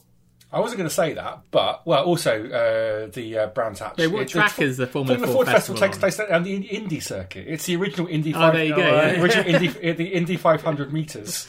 Um, I think it Are you, are you saying the race that's been going on for like 115 years is named? It, it takes its name from Brands Hatch Correct, yeah. Indy configuration. pretty, pretty. that's certain. been around for like certain. 50 years. I, I'll You've got a that. break at Brands Hatch as well, anyway, so it's a lot harder. So really, it's the greater test. Well, no, actually, so- no. I, I, I would. I mean, the commentators do, did say that turn one is the most difficult corner in motorsport. What, uh, someone, Yeah, but I think I love that when they was did when they said that was it? it, 'Cause I it's mentioned on this- board. Sorry. Yeah, it was Scott Goodyear. He said it a couple of times. He said that it's the most challenging track in the world, and turn one, lap one, Indy 500 is the most difficult corner in motorsport. In that context, that's fine because when you've got 32 other cars doing that speed, I think it probably is one of the hardest corners. They're not even going that fast, Yeah. then, Martin. I, I don't think turn one's actually that difficult. And at the Nurburgring Okay. 24 hours, there's 150 cars going into turn one. I mean, I'm not I, I, I'm not saying it's easy. I wouldn't do it. No. It's terrifying. Sure. It's terrifying even to watch it. But I do think, um, yeah, maybe a, a, a touch of uh, humbleness would maybe go a little, a little way. One of the things I loved about uh, this coverage was they had Rusty Wallace, who's like a NASCAR guy, yeah. to commentate, and he was like, "I'm so excited! I've never been so excited! It's amazing! This is brilliant!" And then he gets so excited that he calls it the Daytona 500 in the closing laps, and then has to. Did he really? yeah, yeah. I didn't notice. Right at the end, the last two or three laps when it's in the climax point. It's just like, this is the best Daytona 500 I've seen. It's like, no, it ain't 500. it's so funny. Um, they have to come and pour a bucket of water over him. Um, but what, what I will say about this race in general is that like it had so many good stories coming into it. So obviously, like you know, I listed them. I've got them here. Okay, go on so, so firstly, so Tomas Scheckter when he crashed, right? So he manages to nail the start of the pit wall, which I guess is like becoming the sort of thing like the Montreal Wall of Champions. If you can, if you can peg the attenuator with a big Thomas Shelby, he didn't crash. You know He just made he, he saw a lady of night he quite liked the look of on the on the, on the, on the apron. I mean, he just Yeah. made a beeline for her and ended up just crashing to pit wall with dirty Um, birdie. you're gonna have to then- clarify, Martin, because you told us about this. Like we were talking about Tomas Scheckter, and you were like, "Is that before or after he got arrested for curb crawling?" And we're like, "What are you talking about?" 'Cause he was like the, he was like an up and coming star. He had the Jaguar drive lined up, the Jaguar F1 drive, which would have turned into the F1 uh, Red Bull F1 drive. So Tomas Scheckter could have been like six times F1 world champion, or whatever. But um, but then he was Could have been the. I really ha- don't he could have had a Gran Turismo DLC. yeah exactly. But he was too busy curb crawling around Nottingham. And like, if you're going to curb crawl anywhere as well, like surely there's a better place to do it. But anyway, um, yeah. And so he got he got dumped by Jaguar in record time and had to go to IndyCar, where that's that kind of thing is fine. Yep. So long as you did. Well, yeah. I mean, even then, if you can even beat up your wife and come back to it, as long as uh, you apologise on yeah, camera. give it a couple of years. fine. I don't think he apologised Yeah. actually. Yeah. No, he's actually more like people should apologise to me because I went through such a rough time. It was more like the broadcast team did the apologising for him. It was really weird. Yeah. Really weird. If anything, he was just smiling, saying that like, yeah, you know, uh, what was it? Wine, music, Wine, women, and, women, and music. Yeah, it was bizarre. Yeah, something like that. And it's like, oh, great. So I guess that's code for just you know. Beating do wife whatever, and getting hammered. but- Yeah. But uh, so I do want to say, after that accident, what was Jaques Lazier doing, going full chat through a, through a debris field? Like this is well after the accident happened, and he's had a wave around, and he's just driving down the middle of the track at the biggest piece of debris you can find, which is kind of what you were talking about before with the spectator Yeah. that gets clattered with a bit of debris. But it's like, I if I was race director, I'd have been like, no, you're not going back out after that, you moron. Like you're parked Yeah. for the day. Um, it was Like, it was a bad idiotic. it was a bad race for wave rounds because the guy in the ethanol car, the Paul Paul Dana Uh, Jeff Simmons, I think Jeff his name was. yeah. yeah. he binned it when he was being waved around as well. And, and then was also blamed for taking out Al Unser Jr., which we never saw, but I guess a bit of debris from his car prior to his The actual. best, there's there's like a um, there's like a proper wrestling move. The, the move Castroneves does on who is it? Is it Bill uh, Buddy Rice? Buddy And it's like- Rice, yeah. yeah. and it's like it's not even an overtake; it's like a full-on wrestling move. He just he, he, he suplexes him into the wall. There's nothing. It's like pure aggression. It's like "Rah!" Well, you know It's why? Bang! Like you know what? What? There- There's a backstory here, mine. Oh, really? So this is coming into like turn four, isn't it? Yeah. So the so this came out a couple of years later. So I guess Helio was was part was you know, he's lining him up and he's thinking he's got a game plan that he's going to be nice and patient for this race. And as he's turning in and he sees there's a speed differential, but he hasn't really acknowledged it yet. He goes, F- "My taxes were last month." And he crashes. That's what happened. He forgets where he is because tax time is like April twentieth in the states. So fast forward a month, Helio's just he's just realised He's just realised he missed tax day and forgets where he is. That's Go- the most goes on the amazing explanation bloody for rice. I've ever heard. I can't believe you didn't read that. There- I didn't was- see that. I didn't see that trivia. in, in No, it's- footnotes yeah, to Wikipedia brilliant. It came out in the, uh, when he did the Strictly Come Dancing stuff. Yeah, that was it. He explained all that. Yeah, but yeah, unfortunate, but yeah. So yeah, uh, and I think one of the things I did want to notice too was um, I think it was before that in the race, but Danica, we won't refer to as Patrick, right? Because That's the rules. We had a drinking Danica, game when we right. originally watched this where you had to drink every time they referred to Danica Patrick just by her first name, which was yeah, Constantly. alongside Wheldon, Kanaan, Yeah. Castroneves, Yeah. yeah, and So- Danica, obviously. Danica, yeah. First name terms. But um so you know it's when they said that she lost some pace because she was out of fuel? yeah. Yeah. And and she, I don't think she actually was, but they were like, oh, you see her moving around. The wiggling try the car to to get, get- some fuel into yeah. Yeah. I'm like, what the f- world we're living in now where that actually is a thing? That doesn't. I don't get this. People came, people are talking about this all the time. Like, you can't, even in a car, a road car, you don't, you don't drive side by like, wiggle the car to get fuel into the pickup. It's not an empty drum of fuel that you use as a fuel tank. It's fucking stupid. I wish people would stop talking about it. Like they, they have like you know they in like a road car they have like a little compartment where your fuel pickup is right. Yeah. So the lowest part and it has a little like flapper valve in it, so like fuel can go in but it can't come out Yep. for that whole purpose where you pick up all the fuel in the tank. And like I, I think even cars, uh, certainly race cars, you wedge fu- uh, foam into them. So like you, the whole point is that like can you imagine what would happen if you go into a corner and uh, like in an F1 car and you've got like 100 the kilos of G-force. fuel in it Yeah. and then you turn the other way, and then the car just spins out of control because of the fuel slosh. Idiots. There, I'm over it now. The thing is, my dad's my, my problem is my dad's Lotus Elise does that though. Because if you drive if you drive up a hill, you have like less fuel, and if you drive downhill, you've got more fuel. And so I always thought it's just because the fuel indicator is like in a certain slush. But I guess that's Oh yeah, so the the, the gauge Yeah. that's a different story because that is a float, and that will be at a certain part of the thing. There'll be a little ball on an arm, and as it goes up and down as it sits on the surface. So if you if But it's that, hyper like on the on the on the Lotus Elise, like you could be going and you've got like you'll have like eight liters worth of fuel left, and then all of a sudden you'll like go down the hill, and next thing you know, you've got like twenty liters. It's like where did I get this extra twelve liters of fuel from? Well, Yeah. just take an average. Just take a. this is that sounds luxurious compared to my Ginetta, where the fuel gauge just is slammed to zero, regardless of whether it's full or not.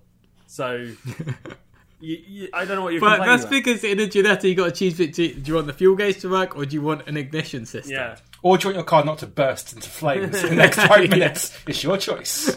yeah, actually, if you tell the car it has fuel, it will set itself on fire. so you just tell it's, the car it's safer to run got with no no fuel, fuel. than That's right.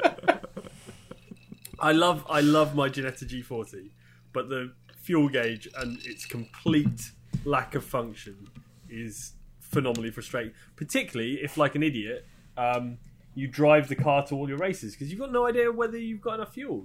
You've just got to. No, there's actually a very time. easy way to figure out if you have fuel or not, Mike. You just put fuel in it and figure out how much fuel you've used when you've driven 50 miles. How am I supposed to? then How, go- how am I supposed to figure it just out? Just wiggle it around. Oh my god! How, how do you not figure it out? If you drive, let's say you fill your fuel tank up with, like, I don't know, uh, so 15 litres, right? Yeah, and then drive uh, top it off doesn't matter right and then drive for 50 miles and then see how many miles how how much would how involve many- me counting at the pump or something. I'm not counting at the pump. I should have a gauge that but then tells do you me. have a, do you have a trip meter No.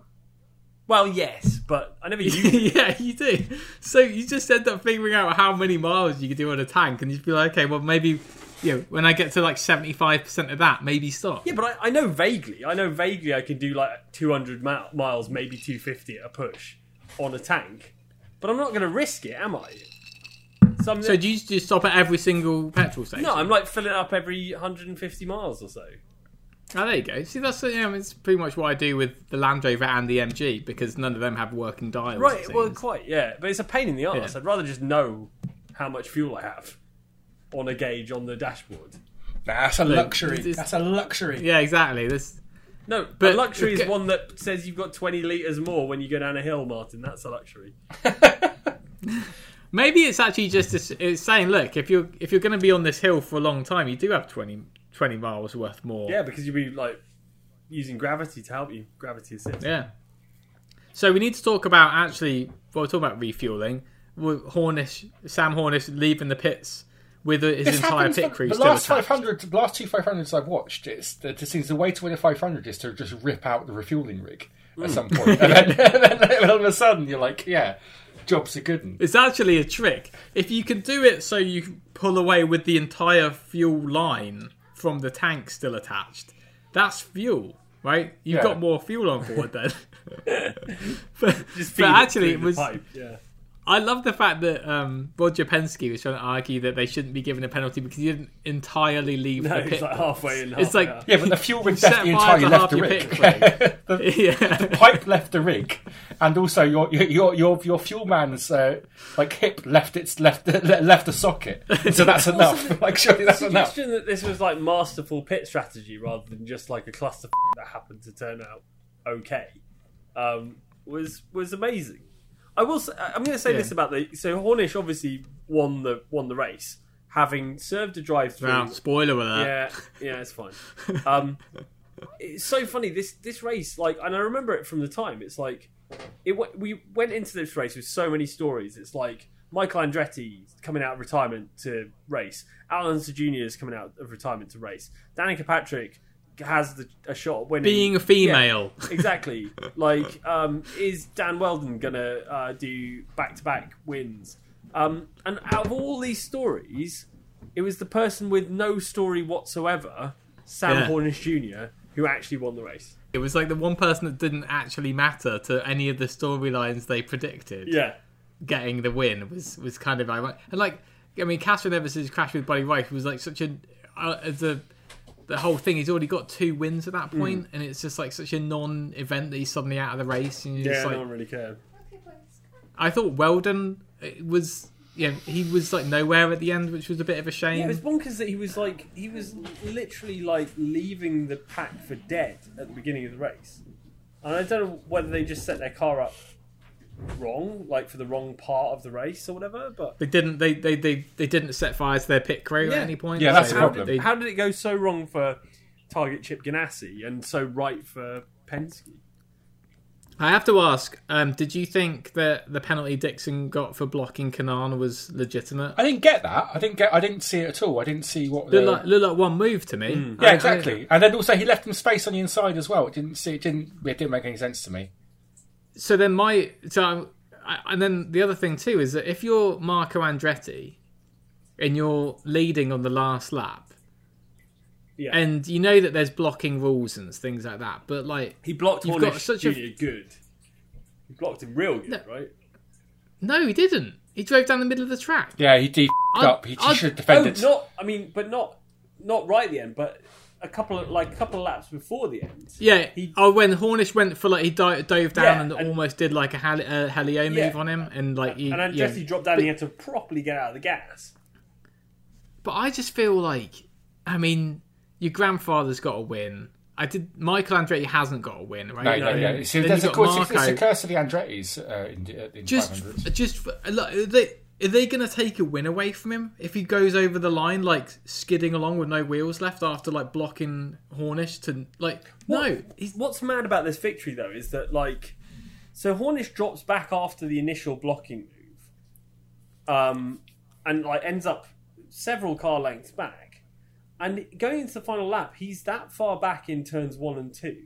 He's that far back during the entire back straight, and then in three and four, I don't know if like Marco Even in even in or- three, even in three, he looks like he's just too far behind. Yeah, Like the I mean- speed Yeah. comes from Like, nowhere. And even in, I think, I I think it's because four, it's it's actually if you look at it, I I think that Marco's block on him that causes Hornish to get out of it actually may let Hornish win that race because I I honestly think if you look at his distance behind Marco down the backstretch, he's right at the end of where you'd imagine that slipstream to be, Hmm. and he can just go full chat around three and four.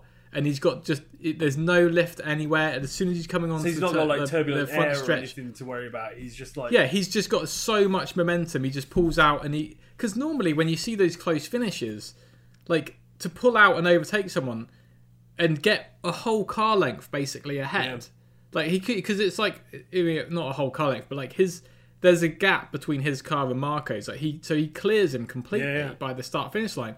So his speed differential must have been enormous, and I think if he would have just been tucked up behind Marco, I don't think he would have been able to get that sort of momentum. Yeah. So I think the- the actually having to back yeah. out that much caused him to win that race, which I think is kind of ironic. But It's um, an astonishing 'cause I think it- it's so so good, and it's like It's so- and it's you know one- that like of those- 'cause I Mario's mean, just heartbroken. That's horrible thing and- because I was watching it and I was so desperate for Marco to win. I don't I don't care what you think about Marco Andretti because I love the Andrettis. And then even then I was like I knew what happened at the end. I'd seen the thumbnail. Um, and and I was like, just, I was like, I just this, it cannot be true. Like, I don't think it's going to happen. Surely, like I must have misremembered, and Marco Andretti actually won a 500. It's just it, and, and the thing is to know the events after that and to think like I mean, oh I don't I haven't I don't know every single Indy race Marco's been in since then, but I think no one would argue with me when I say that like that was probably his best performance. Yeah. In 2014, when I was he was he was running at the front for the majority of the 2014 race, and everyone was. Oh no, he's hyped. he's a Yeah. great Indy 500 driver. Like that's for sure. Like he definitely has an edge at Indy 500 uh, Indy, Indy 500 races. But like I just don't think like at that point his potential was enormous. Like as far as like an Animal Crossing turnip prediction, like he would have been a 600 barrel week. but like speak in terms that Martin understands. yeah Thanks. but I like i but i just don't think you know it, it's sad because clear he's shown especially on ovals like elements of really like you know, brilliant driving but it seems to be at the front end of his career rather than Hmm. the latter end and i don't think he would still have a drive if it wasn't be for the fact that he's driving for his family Yeah. like, I, it's harsh to say that but like Yeah, Yeah, his name's his name's Showbiz as well. His name sells t- his name sells tickets. So I, I feel like um I feel like yeah when it, in those early years he, he seemed like he could go all the way. Do you know what I mean? And and that was i think he's he's he struggles under the weight of his family actually to be honest he seemed pretty I chill. I was really surprised. I was really uh, like pleasantly surprised by how chill he was about it afterwards. Though, but I guess he thought the world was coming to him at that point. Um, It's but a yeah, weird like- interview though. He he starts off chill and then like you can see he's as he, it's sort of sinking in as they interview him, and then he starts to get a bit sort of like grumpy. It's a really weird interview that one. I'd be like- fine if that was me. At I'd the be start, just, he's I'd like, "I'm just just in tears. amazingly, yeah." At the start, he's like, "I'm just amazingly proud to have you know got you know been in second in my rookie year." Blah blah blah, and then he's like, he starts talking about he doesn't know where the speed came from for Hornish, and that's when he starts to be like, "Oh man, this sucks," you know. Yeah, and when you realise you could have blocked him, it's like that's when you realise like, yeah, well, that's the done thing. more. That It's it's like, I mean, what? I mean, this you you've done 200 laps. You're leading on the start line. Like, at least give it a shot of Yeah. like get, getting the guy to back out of it. Like, what have you got? That's to the weird thing is that that like point? he's he, he, and Marco in that last stretch is is like he's racing like he's got another hundred laps to go, and it's, there's no Yeah. there's no the, you, you aggression is allowed, and the last mm. Yeah. lap, last straightaway like even if you look 500. at like if you look at them coming off of turn four, there's about three feet between Marco's car and the wall, and Hornish comes round, full chat, and he's like, I don't he's like fully prepared to wipe the lettering off his tires coming off the corner. And it's like, differential between them was crazy. Like, see, the speed at which Hornish overtakes Andretti is nuts. Yeah, I know it, it's just it, it blows It's my almost if mind. you that like, why- it's almost if you skipped a shift or something because that's not just draft. Anyway, it's just it's a it's sad. I uh, but um, Hornish. I mean, it, and the funny thing is, watching some more like Andretti races when like Mario was racing and things like that, like it is, it does seem like a curse for that family. Yeah, it like, totally is, It's yeah. there are like there are times where like he's clear away, like laps ahead of the next people, and his engine would just give up. yeah. Like with if, with like ten laps left, and you're just like, oh my god! And then you got like the Danny Sullivan spin and win thing, where he's like, really going to get overtaken by a guy who like loses control in front of me and somehow doesn't wreck when everyone else is wrecking. yeah, that's because he's hot. As f- that's fine. That's yeah, allowed. Danny Sullivan's a dreamboat. That's why. Absolute Um, legend. You know, uh, Michael Andretti came back for the following year and did, Did he? like way worse. Yeah, pretty sure he was in the 2007 race as well. and uh, Hmm. and had a shocker. I think. In fact, I'll look it up. But I have to, I have to say, I um, it, I after doing you know, watching a few more races of Indy five Indy five ones that have like passed me by over the years, it has not dulled my um enthusiasm for this race. I do think it's it's, so good. um, It's I, such think, good I race. genuinely think I know you- you'd disagree with Mike, and you would say um, the N24 is up there as well. But it's, the five, the Indy 500 and Le Mans 24 are the two greatest races in the world, and I flip, I flip, they both offer different things, but um, I think I think they're the two greatest sporting spectacles in the world. They're just phenomenal, and I love the 500s. I love it so much.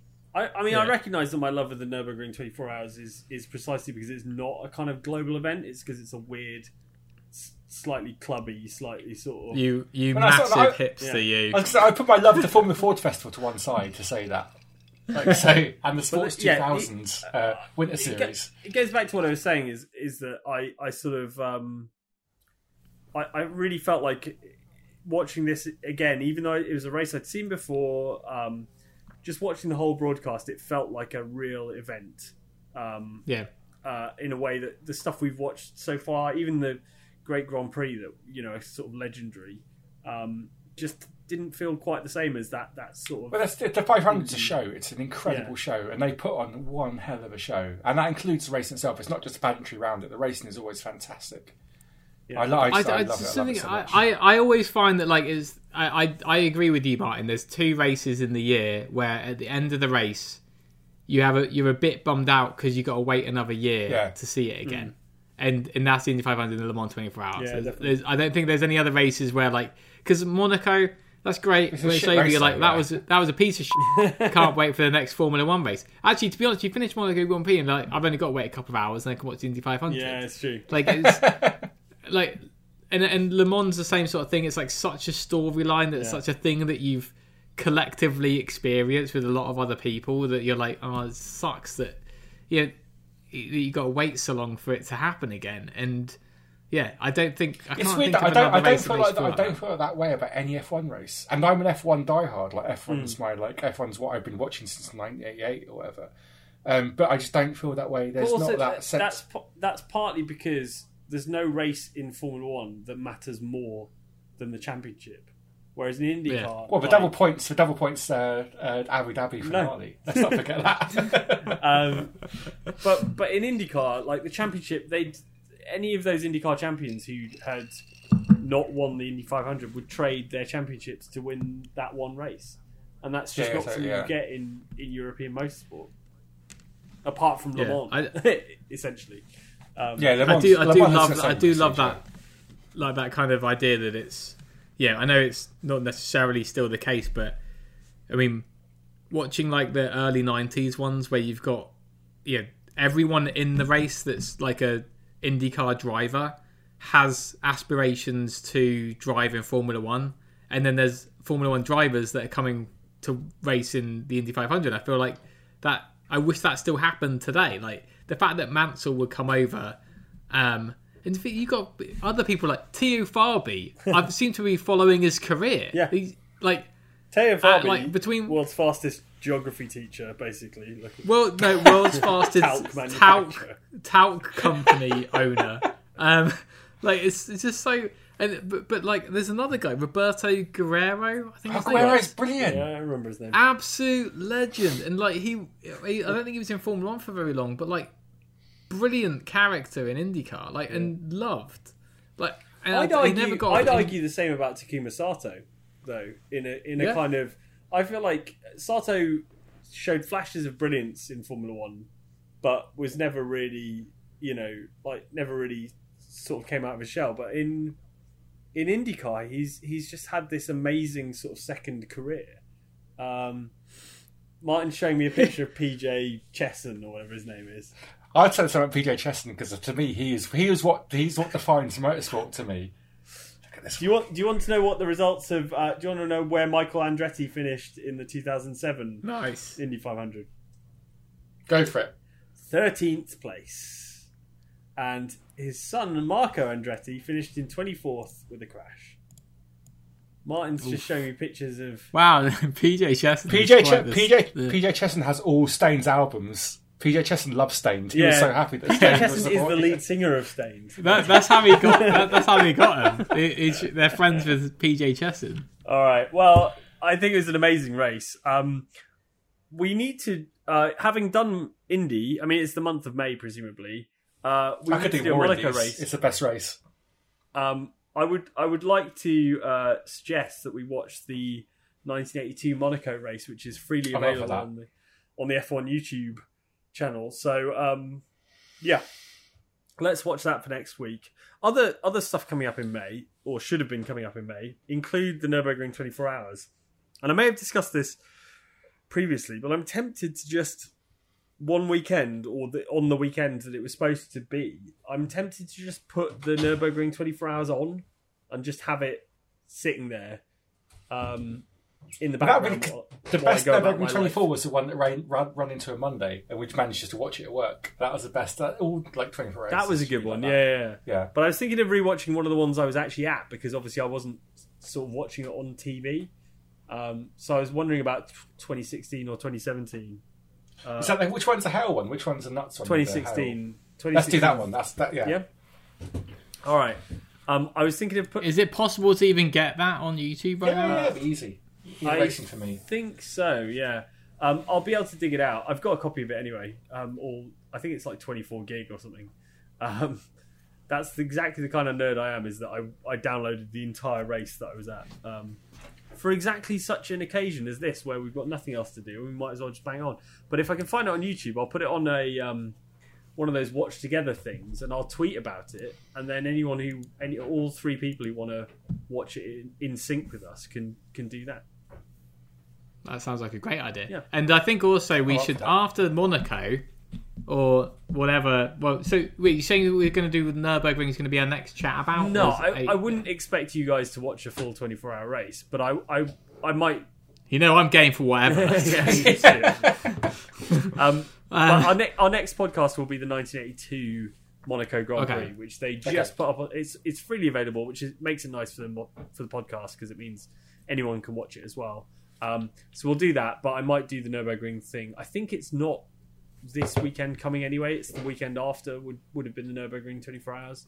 So that's probably one. When Yeah. I'll do it.